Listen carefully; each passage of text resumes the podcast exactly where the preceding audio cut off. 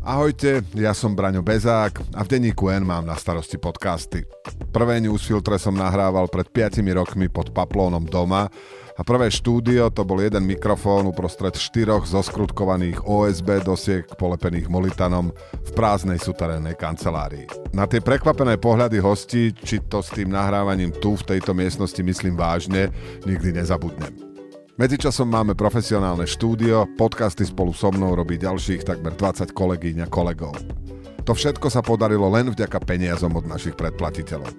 Ak chcete, aby sme robili podcasty a robili ich viac a lepšie, pridajte sa k ním. Predplatte si denník N na predplatné.denníkn.sk lomka podcast. Ja aj moje kolegyne a kolegovia vopred ďakujeme.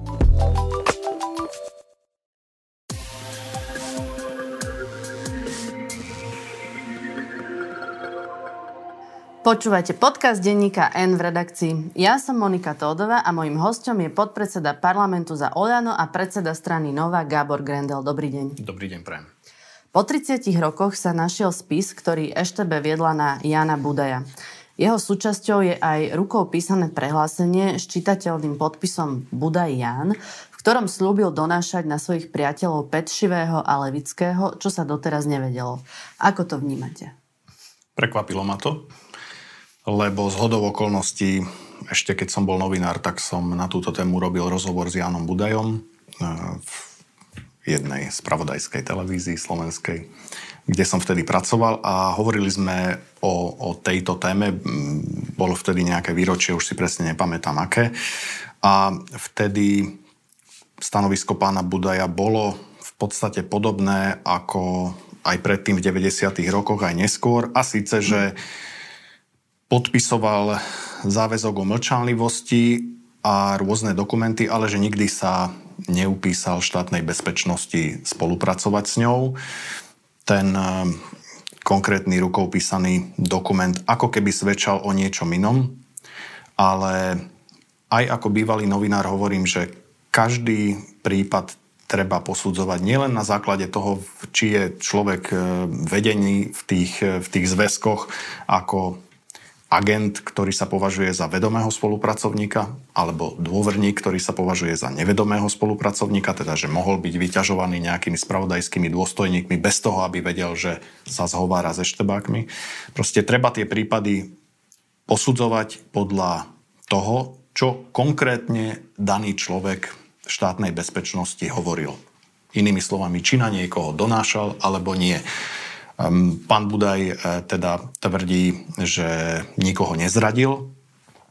Ako vieme, zatiaľ sa nenašli žiadne konkrétne správy, ktoré mal podávať štátnej bezpečnosti o, o tých dvoch eh, svojich kamarátoch, disidentoch. Iba vieme, tak, že ich malo byť 9. Malo by ich 9 podľa medializovaných informácií. Nenachádzajú sa podľa všetkého v tom konkrétnom zväzku, ktorý sa našiel pri výrobe dokumentu RTVS. Takže uvidíme. Mm, opäť z novinárskych skúseností e, si pamätám a viem, že kopie rôznych správ a rôznych dokumentov sa dávali do rôznych spisov, nielen do jedného, nielen do spisu toho konkrétneho spolupracovníka. Takže uvidíme, či ešte v budúcnosti sa o tom niečo dozvieme.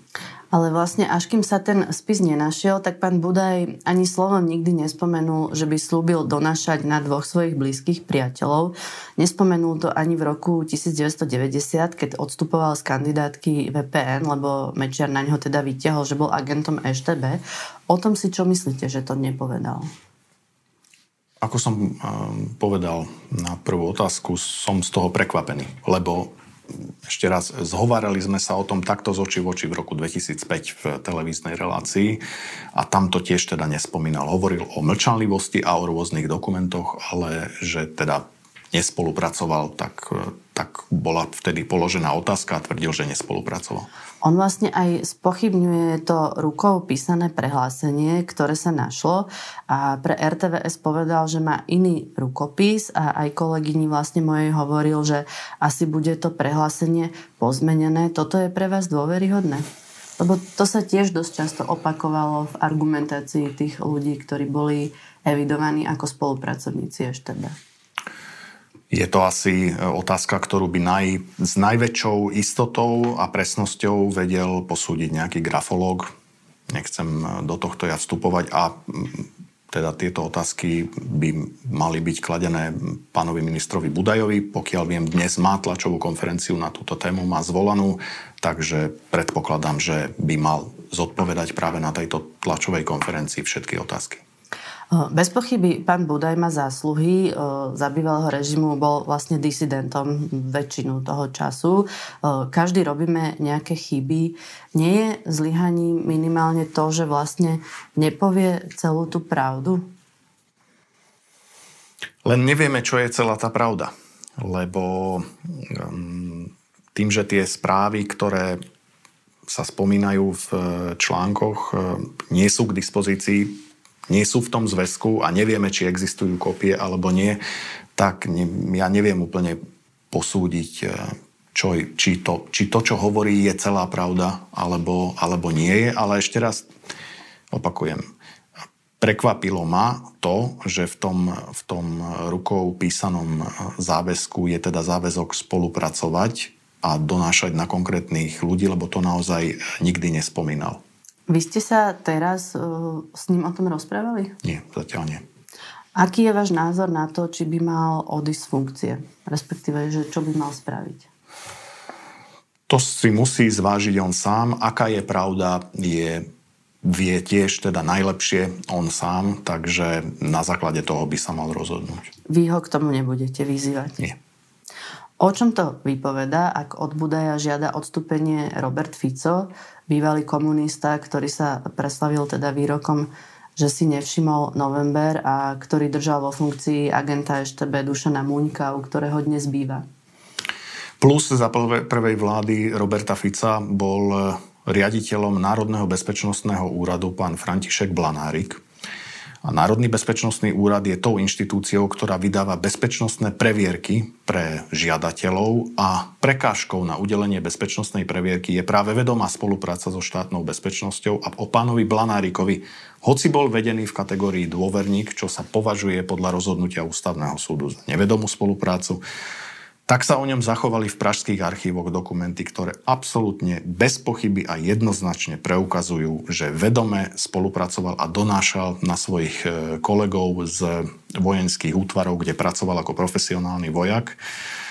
Takže pán Fico by mal byť asi ten posledný, ktorý by mal moralizovať o, o, o príslušníkoch e, alebo spolupracovníkoch EŠTB. A som rád, že dnes už e, Národný bezpečnostný úrad posiela na poligrafické vyšetrenia aj osoby, ktoré sú v kategórii dôverník, ak sa uchádzajú o bezpečnostnú previerku. To sa v čase, keď NBU viedol pán Blanárik, nedialo. Keby sa to dialo, asi by nemohol byť e, riaditeľom NBU. Mal by byť ten posledný, ktorý by mal moralizovať aj Boris Kolár, ktorý tiež žiada odchod pána Budaja? Mm, Boris Kolár Neza, nepostrehol som, že by žiadal odchod. Ehm, myslím, že hovoril, že pán Budaj musí vedieť najlepšie, čo, čo sa deje a, hm. že, a že ak je to tak, tak by mal vyvodiť nejaké konsekvencie, ale ehm, ne, nejak nezachytil som, že by ho vyzýval k odchodu. Pán Čolinský to povedal. To je potom otázka na pána Pčolinského. Prečo táto vláda predčasne skončila?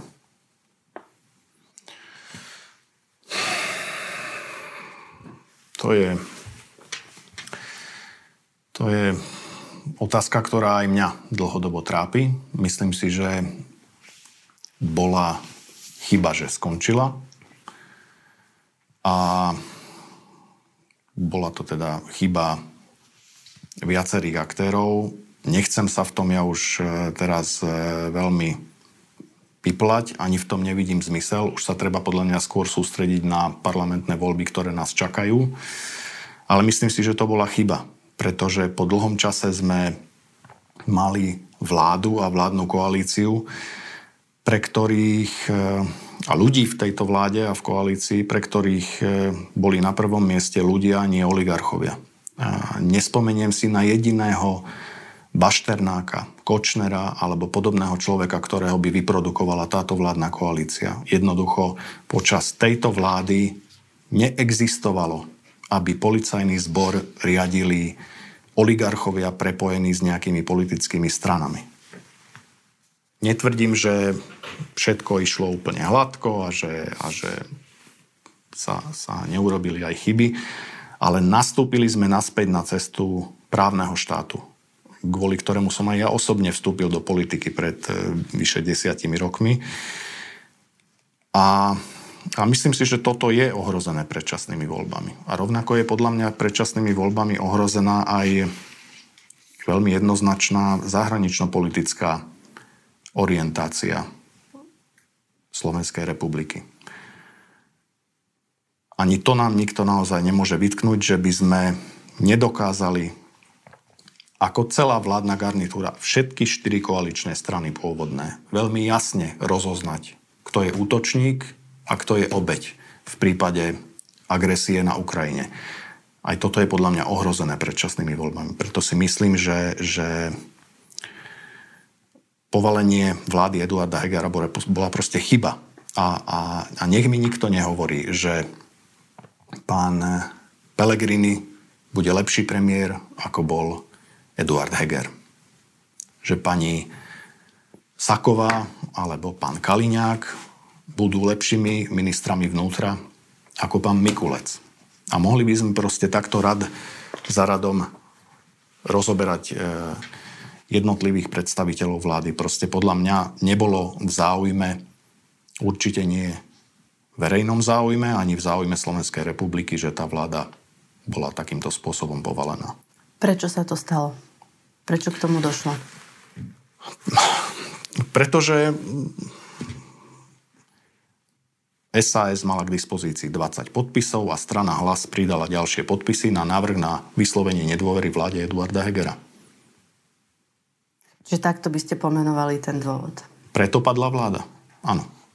Tá vláda predtým fungovala niekoľko mesiacov ako menšinová vláda. Áno, stratila svoju väčšinu v parlamente, ale stále, stále mala legitimitu parlamentnú. A to proste návrhom na vyslovenie nedôvery vláde skončilo. Keď hovoríte, že nespomínate si na žiadneho Baštrnáka Kočnera, spýtam sa na poslednú vec. Ani nikto nebýval v Bonaparte a tak ďalej. Je podľa vás v poriadku spôsob, akým vláda odsúhlasila Martina Klusa do tej novej luxusnej funkcie? No, um, pokiaľ viem... Uh, Lebo to trochu pripomína tie minulé časy. Uh, uh, snad nechce nikto prirovnávať e, Martina Klusa k e, Marianovi Kočnerovi alebo k Ladislavovi Pašternákovi. Kupovanie poslancov som myslela. No, čo je to po prvé. A po druhé, pokiaľ viem, tak to je len návrh zo strany vlády a on musí obhájiť svoju nomináciu pred Európskym parlamentom a myslím, že pred Radou Európskej únie. Takže tam sa ukáže, či je to dobrá nominácia alebo to nie je dobrá nominácia. Pokiaľ som čítal stanovisko pána Klusa, e, v tom dvore auditorov sú mnohí sociológovia, politológovia proste to sú politické nominácie, nie ekonomické ja som sa o to nikdy nezaujímal, ale ak je to takto, tak je úplne logické, že tam ide proste politický nominant. Je to niekoľko ročný štátny tajomník ministerstva zahraničných vecí, čiže v zahraničnej politike, medzinárodnej politike je asi doma, to nikto nemôže spochybniť. Myslíte si, že vy osobne ste mohli urobiť niečo preto, aby tá vláda vydržala 4 roky a aby to takto neskončilo predčasne? Vláda mohla vydržať 4 roky, keby nebol podaný návrh na odvolanie vlády Eduarda Hegera. A to som teda nemal ako ovplyvniť. Ale keď už sme rokovali o tom návrhu, tak som vystúpil v rozprave k tomuto bodu a prosil som kolegov z SAS, aby stiahli svoje podpisy, aby to nerobili. Pretože si myslím, že ich s Pelegrínim ani s hlasom nespája vôbec nič. Viac ste podľa vás urobiť nemohli, aby to takto neskončilo? Myslím si, že nie. Neviem o tom, čo by som mohol preto urobiť. Jednoducho, tá vláda padla na tom návrhu a potom na konkrétnom hlasovaní. Mne predsa len napadá jedna vec. Nepoda- Nepochybujem, ináč by ste sa ma nepýtali. Nepodarilo by sa tú vládu zachrániť, keby ste aj vy ako poslanec Olano oveľa skôr pochopili, že Igor Matovič má odísť a dali mu to svojimi krokmi najavo? Táto téma bola aktuálna počas eh, letných prázdnin. My dvaja sme sa už o tom rozprávali niekedy na jeseň. Igor Matovič raz odstúpil z postu premiéra. Už by sme sa len opakovali v tom, čo sa dialo v minulosti. Ešte raz, ja už tom nejaký veľký e, význam nevidím, ale ak mal Igor Matovič byť odvolaný, tak e, si myslím, že v prvom kroku nebolo treba navrhnúť odvolanie Eduarda Hegera ako predsedu vlády. Mal byť podaný návrh na odvolanie Igora Matoviča. Ja teraz hovorím o inom mechanizme. O tom, že by poslanci Olano pochopili, že Igor Matovič je problém a aby vlastne udržali túto vládu, lebo aj vy hovoríte, že tie dôvody na to sú, vy ich pomenovate práve cez tie orgány činné v trestnom konaní najčastejšie, lebo je to téma, ktorej sa venujete. Či ste vy nemali urobiť to, že sa postavíte a poviete Igorovi Matovičovi, že mal by si odísť? A keby neodišiel, tak by sa čo stalo? Ale neurobili ste to. Ako by sme ho k tomu mohli ako poslanci poslaneckého klubu Olano e, dotlačiť? Tak keď e, vidí, že ho k tomu vyzývajú jeho vlastní poslanci, možno by to zmenilo jeho názor. A keby nezmenilo? To nevieme. Ja sa no. pýtam, že či... Tie diskusie, tie diskusie rôzne, interné e, boli. Ja zase v tomto rešpektujem istý istý, istý odstup medzi našimi subjektami. Nie som ani v predsedníctve Olano, ani, ani nie som členom tohto hnutia. Um, takže nikdy som nezasahoval do ich vnútorných záležitostí. Ja sa starám o novú, ale myslím si, že toto naozaj e, poslanci, to už nie poslanci, ktorí nie sú členovia e, hnutia Olano a, a orgánov tohto hnutia, na to nemali vplyv tak kto iný, ak nie poslanci. A keď to ani nevyskúšate, tak to nezistíte. Ale inak sa opýtam, vy ste vždy hovorili alebo sa správali tak, že ste boli vlastne Igorovi Matovičovi lojálni. To ste ako keby považovali možno aj za niečo slušné? Dobre tomu rozumiem? E, čo máte konkrétne na mysli? Ako, no práve aj to, že ste ho verejne nekritizovali, že ste stáli pri ňom, že ste napríklad ani nepovedali to, že by mal odísť. Je to istý typ lojality? Je to môj typ eh, politického správania. Možno sa to nemusí každému páčiť, ale eh, hnutie Nova pred voľbami 2016 aj pred voľbami 2020 sa dohodlo s Olano, že pôjde na kandidátke tohto hnutia, že naši ľudia pôjdu na kandidátke tohto, tohto hnutia. Vznikali sme v roku 2012 eh, s nejakými predstavami, s nejakými ideálmi, s nejakým programom. Tento program aj s konkrétnymi ľuďmi sme presadzovali vďaka našej eh, spolupráci s Olano. A na to som sa sústredil aj ja, aj moji kolegovia. Viacerých z nich poznáte. Viete, že Marcel Klimek je nespochybniteľný odborník, súčasný štátny tajomník na ministerstve financí, ktorý bol prítomný pri všetkých krízových rokovaniach za tieto tri roky, či sa týkali covidových kompenzácií, inflácie, energetickej krízy, jednoducho on je pri všetkom, čo sa týka verejných financií a nikto ho nespochybňuje. Dokonca niektoré strany nám ho závidia. Aby som o tom viac nepovedal. Pani poslankyňa Andrejovová, ktorá sa venuje agende vyrovnávania sa s komunistickou minulosťou. Presadzovala, teda presadila, nie presadzovala, vďaka našej spolupráci Zolano presadila kopec užitočných vecí v tejto oblasti. Či je to zabezpečenie nového sídla pre UPN, alebo finančná pomoc pre e, príslušníkov protikomunistického odboja, alebo odobratie nezaslúžených benefitov príslušníkom EŠTB a komunistickej strany a tak ďalej. Tomáš Oparty na ministerstve vnútra a a tak ďalej. Čiže mali sme svojich ľudí, svoj program, ten sme presadzovali a sústredili sme sa na spoluprácu a nie na žabomyšie vojny, ktoré, ktoré boli medzi jednotlivými koaličnými partnermi. No len ja práve smerujem k tomu, že či to vaše mlčanie nespôsobilo aj ten predčasný koniec tejto vlády, lebo vy ste vlastne udržiavali Igora Matoviča v tom, že to je v poriadku, ako sa správa a v princípe s odstupom času bude asi jedno, že či ste mu boli lojálni alebo či ste kamaráti, pretože v politike by nemalo ísť o nejaké osobné vzťahy, ale o verejný, s tým súhlasím. o verejný záujem. A či teda nebolo vo verejnom záujme, aby ste vy, keď vidíte, že to nie je v poriadku, povedali, že toto nie je v poriadku, prosím ťa odíď, lebo padne vláda a budú predčasné voľby.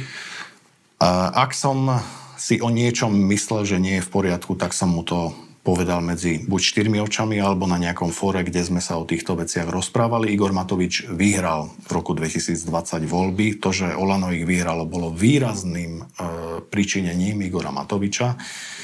Po roku skončil ako premiér. Napríklad tam sme tiež takýto rozhovor viedli. A tá požiadavka na jeho odchod z ministerstva financií v súvislosti s rodinným balíčkom je podľa mňa proste ja, aj na jeseň som vám to hovoril a trvám na tom, že bola proste neférová, lebo koaličná zmluva v tomto bola úplne presne a jasne naformulovaná. Ak s tým mal niekto problém, mal to vetovať. Ale a nebol by žiaden rodinný balíček. Čo je viac, predčasné voľby alebo odchod jedného ministra z funkcie?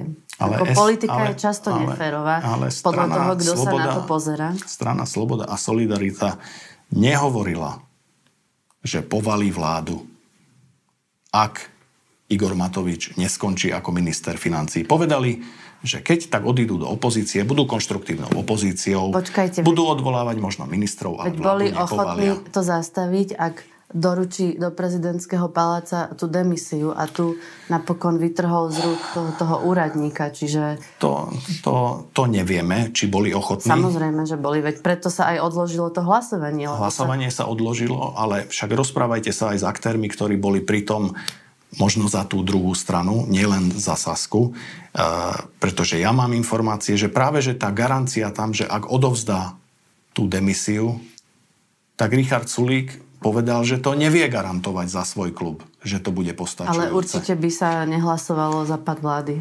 A to viete ako? Tak e, bolo to jasné už len z toho, že čakali na ten akt. Výborne. A potom Richard Sulík povedal, že aspoň sa vytvoril priestor na vytvorenie novej vlády bez Igora Matoviča, ponúkol 76 a tá nevznikla. Odvolal tú ponuku. Že? A v tej vláde by už Igor Matovič nebol. Ale Takže to sú, to sú, to, to, to už teraz e, teoretizujeme o niečom, o čom ani vy, ani ja nevieme, čo je presne pravda z toho, čo hovorí v tomto prípade aj Richard Sulík. Ale vy ste mi- Ponúkol tú 76 pre vládu, v ktorej by Igor Matovič nebol? Bolo by to vyriešené? Bol by teda Igor Matovič pred z tej vlády? Bol by. A nedal tú 76 však? Nedal, jasné, no. to máte pravdu. Vy ste mi v lete hovorili, že uh, Igor Matovič je pripravený odstúpiť. Hovoril som s ním o tom a je to proste tak. Uh, tam vtedy išlo o Išli o nejaké podmienky, Áno, áno. Neukázal ten následovný dej to, že práve nebol pripravený odstúpiť. Teraz myslím hlavne aj to vytrhnutie tej demisie z rúk. Pokiaľ ja viem, poprvé nebolo to vytrhnutie, ale nebol som pri tom, čo nejdem to posudzovať, ale nasledovalo to potom, ako Richard Sulik sa vyjadril, že nevie garantovať ani za týchto okolností podporu svojich poslancov, alebo teda, že nezahlasujú za vyslovenie nedôvery. Čiže to bol dôvod, prečo podľa vás zobral tú demisiu späť? To ja neviem, či to bol presne ten dôvod, ale pokiaľ viem, tá garancia tam proste nebola. Ale ja sa A vôbec ten na ten nápad- samotný akt v tom paláci. No, Tam som nebol som pri tom. Čo na to hovoríte z toho, čo ste si o tom prečítali? No, ak, ak tú demisiu podávať nechcel, tak ju proste nemal podávať. Čo bola to chyba z jeho strany? Asi. Áno. Myslíte si, že ste kvôli Igorovi Matovičovi a tomu teda, že ste v Olano prehrali aj voľby v Bratislave? Pozrite sa. e, V, ja som kandidoval v Starom meste e, do mestského zastupiteľstva a Staré mesto je v tomto dobrým príkladom toho, ako e, progresívne Slovensko a tým Valo zvalcovali úplne všetky mandáty, či už v staromestskom zastupiteľstve alebo v mestskom. A vidno to aj na kandidátoch strany SAS, z ktorých e, tam, kde kandidovali spolu z PS a s tým Valo, tam sa kandidáti SAS dostali do zastupiteľstva, ale zrovna v starom meste, kde išli bez PS a tým Valo, tam sa ani Saskári nedostali. Čiže mm, ako áno, na jednej strane áno a ja tú daň proste beriem. Bol som dve volebné obdobia e, mestským poslancom a v politike to je tak. Proste nie ste, neuspejete vždy. To, to proste patrí k politike a áno, nepochybne to súvisí aj s, e, s vládnutím, ktoré, ktoré nebolo ťažké a ja tu proste tú daň na seba beriem. Ale hovorím, že ani kandidáti za SAS sa do zastupiteľstva v starom meste nedostali a teda o SAS asi um, nemôžeme hovoriť, že by, že by sa tam nedostali preto, lebo by kurizovali s Igorom Matovičom. Z tej kampane mi zostal v pamäti jeden moment, keď váš kandidát na primátora, pán Mlinek, e, v našej debate na otázku, koho by si vybral, ak by mal voliť za primátora Bratislavy z dvojice Kusy Valo, povedal, že on by radšej nešiel voliť. To naozaj nevidel váš kandidát rozdiel? Nebola to chyba? Ja by som určite z tej dvojice si vedel vybrať. Nebola to chyba?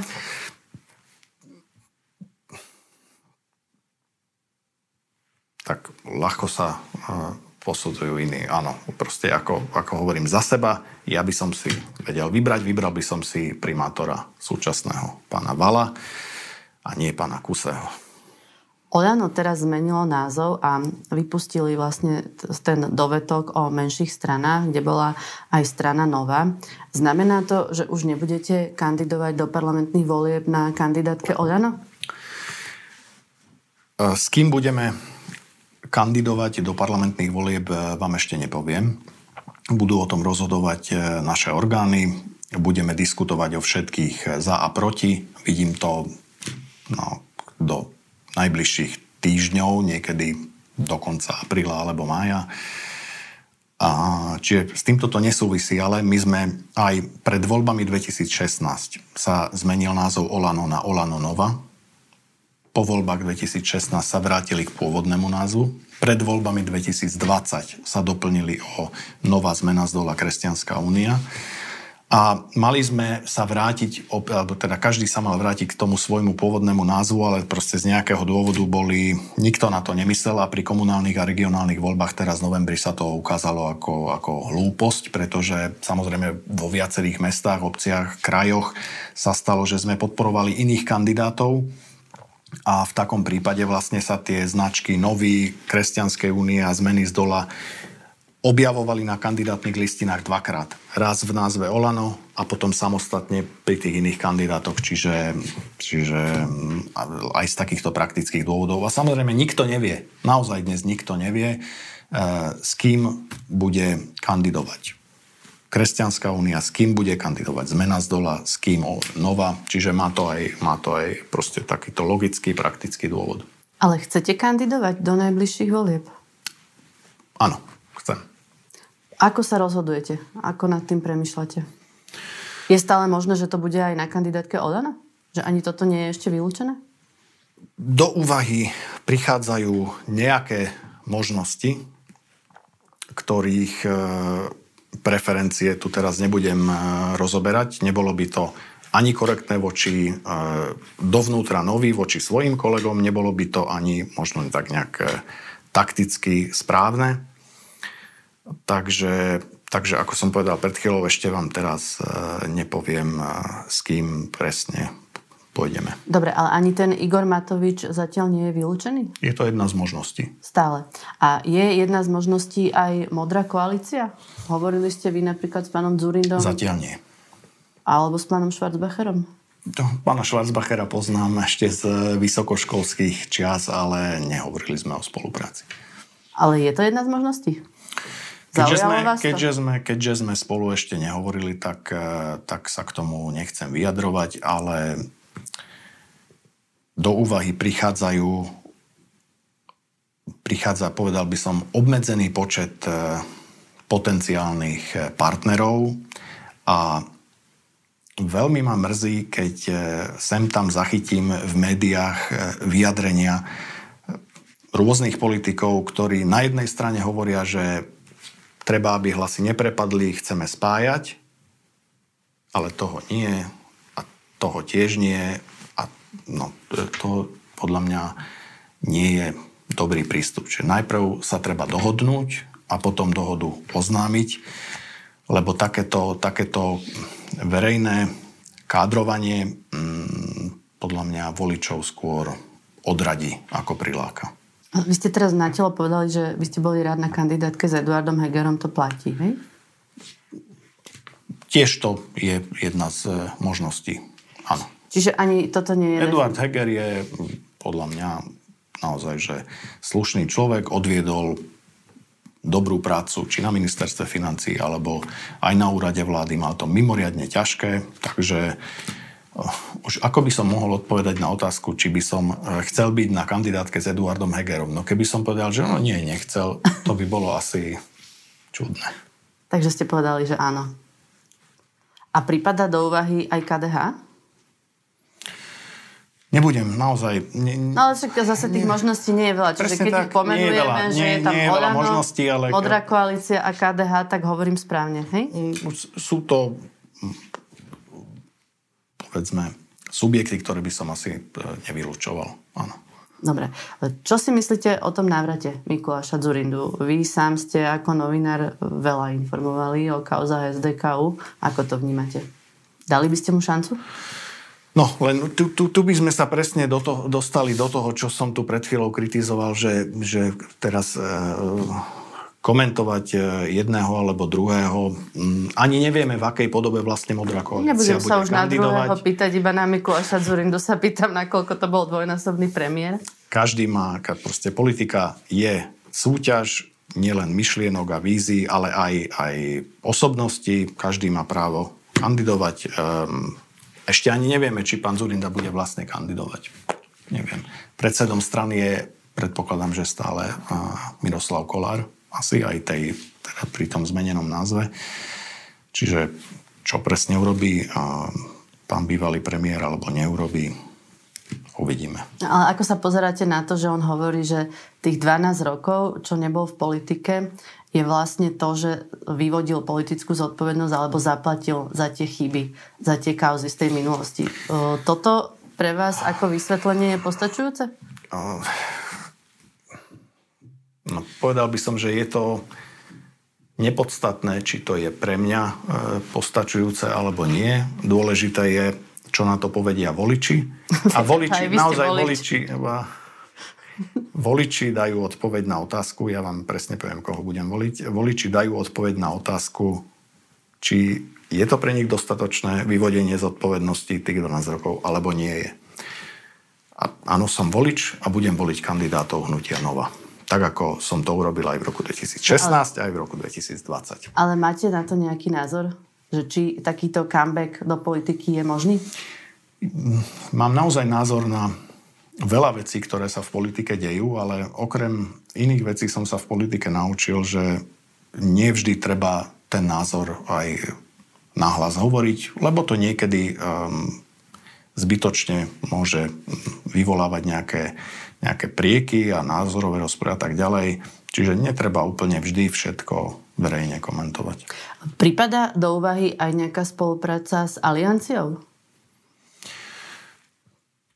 Ak by sa dostali e, do parlamentu, tak e, predpokladám, že áno. Ale nepôjdete tam na kandidátku? Páči sa mi táto metóda, že ideme stranu po strane, ale nebudem komentovať ani, ani stranu aliancie. Ani ich nevylučujete? Nebudem, nebudem vylúčovať čiže, z tohto. Čiže zatiaľ si nechávate otvorených naozaj veľa možností? Naozaj ani dovnútra nový by to nebolo korektné, a ani takticky by to... Proste bola by chyba, keby som, keby som čokoľvek konkrétnejšie teraz povedal. Čo si myslíte o, to, o tej debate o spájaní sa jednotlivých strán, ktorá je teraz na stole, ako aj vždy pred voľbami, aby neprepadli jednotlivé hlasy? Richard Sulík na to včera povedal v rozhovore, že to nie je vždy úplne dobré, lebo tí voliči volia tých politikov pre nejaké idei a ak sa všetci pomiešajú dohromady, tak to nemusí fungovať. Vy preferujete aký názor? Videl som už rôzne spájania za tie roky, aj rôzne odchody, aj nové projekty. Um, niekedy to môže fungovať, niekedy to nemusí fungovať, takže samozrejme automaticky spájanie nie je zárukou toho, že to prinesie ten želaný efekt. Ale bolo by naozaj fajn, keby, keby prepadlo čo najmenej hlasov, aby tie voľby boli čo najreprezentatívnejšie v tomto, aj tie výsledky. Čiže čo malo by sa KDH spojiť s modrou koalíciou? Alebo to je zase niečo, čo podľa vás je lepšie teraz nekomentovať? Skôr nechcem sa ja tu dostávať do, do, do role, že budem v médiách radiť, kto čo by mal urobiť alebo čo by nemal urobiť. Snažím sa sústrediť na to, čo urobíme my. Odhlasovali ste predčasné voľby v septembri, hoci vláde bola vyslovená nedôvera už v decembri. Nie je to v rozpore s duchom ústavy, že vláda, ktorá nemá dôveru, má vládnuť dočasne? Je to podľa mňa v e, súlade s tým, že zo strany Richarda Sulíka prišla ponuka pre premiéra Hegera vytvoriť novú 76 v parlamente. Ak by to tak bolo, tak e, by koalícia teda mohla pokračovať s podporou tej 76 Ináč by tá ponuka neprišla. Že... No ale Odeď tu zobral potom späť. No, potom v nejakom čase to zobral späť, potom prebiehali nejaké rozhovory, počas ktorých niektorí ľudia, ja som pri tých rozhovoroch nebol, ale teda niektorí ľudia vraj hovorili individuálne, že by si to vedeli predstaviť. No dobré, ale... A potom si to rozmysleli. No to je už pase. Áno, to je už pase. No ja sa pýtam na to, že či je do septembra dočasne. Ako hovorí Richard Sulík, je to kompromis, na ktorom sa dohodla bývalá štvorkoalícia, teda v tomto s ním súhlasím, že je lepšie, ak ten kompromis nájde bývalá štvorkoalícia, ako keby sa tu strany spájali so súčasnými parlamentnými opozičnými stranami a s nimi by schvalovali termín predčasných volieb. A aj doteraz e, som bol do obeda v Národnej rade. Máme za sebou množstvo hlasovaní, aj návrhov z poslaneckého klubu SAS, ktoré sme schválili. Takže tá parlamentná práca proste pokračuje ďalej a dokonca sa schvalujú aj na pôdorise, ako sa to často nazýva, bývalej koalície sa proste schvalujú zákony ďalej. A takto si myslíte, že to bude fungovať do septembra? Neviem, ako to bude fungovať do septembra. Maroš Žilinka zrušil stíhanie poslanca Smerodina, teda, ktorý kandidoval za Smerodina pana Borgulu. Ako to vnímate?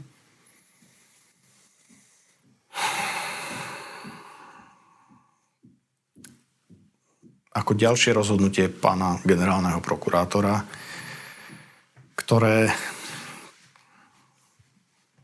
má problém pokojne a zrozumiteľne verejnosti vysvetliť. Vy ste ako plus tejto vládnej koalície v minulosti označili, že zvolili sme najlepšieho špeciálneho prokurátora. Môžeme dodať aj, že a najhoršieho generálneho prokurátora? Tak to si nemyslím. To si nemyslím. Mali sme Videli horšieho? No tak keď si, keď si spomeniete na, na komunikáciu Mariana Kočnera s Dobroslavom Trnkom alebo na uh, videozáznam zo stretnutia pána ex-ministra Počiatka u Dobroslava Trnku, tak som teda presvedčený, že určite áno. Je v poriadku, že sme rodina blokuje ten, tú zmenu paragrafu 363? Nie je to v poriadku, pretože je to záväzok z programového vyhlásenia vlády. Takže áno, e, nezaviazali sme sa v PVV, že to zrušíme úplne, ale že to zmeníme. A na verejnom vypočutí aj vtedajší kandidát eh, pán Žilinka hovoril, že ten paragraf im spôsoboval na prokuratúre šarapatu a že tiež je za to, aby bol zmenený. Alebo že by v tom nevidel problém. Už teda, aby som ho parafrázoval. Prečo sme rodina drží Žilinku? Drží v akom zmysle? Lebo on je zvolený. Čiže... Cez ten paragraf 363 napríklad držia paragraf 363. To sa musíte upýtať kolegov z Osme rodina. Vy nebudete hovoriť svoj názor? Nie, lebo bola by to len moja nejaká interpretácia a myslím, že to je zbytočné. Predseda SAS Richard Sulik hovorí, že každý predseda strany je alfa samec. Vy ste tiež predseda strany, aj keď maličkej, ste tiež alfa samec? Uh,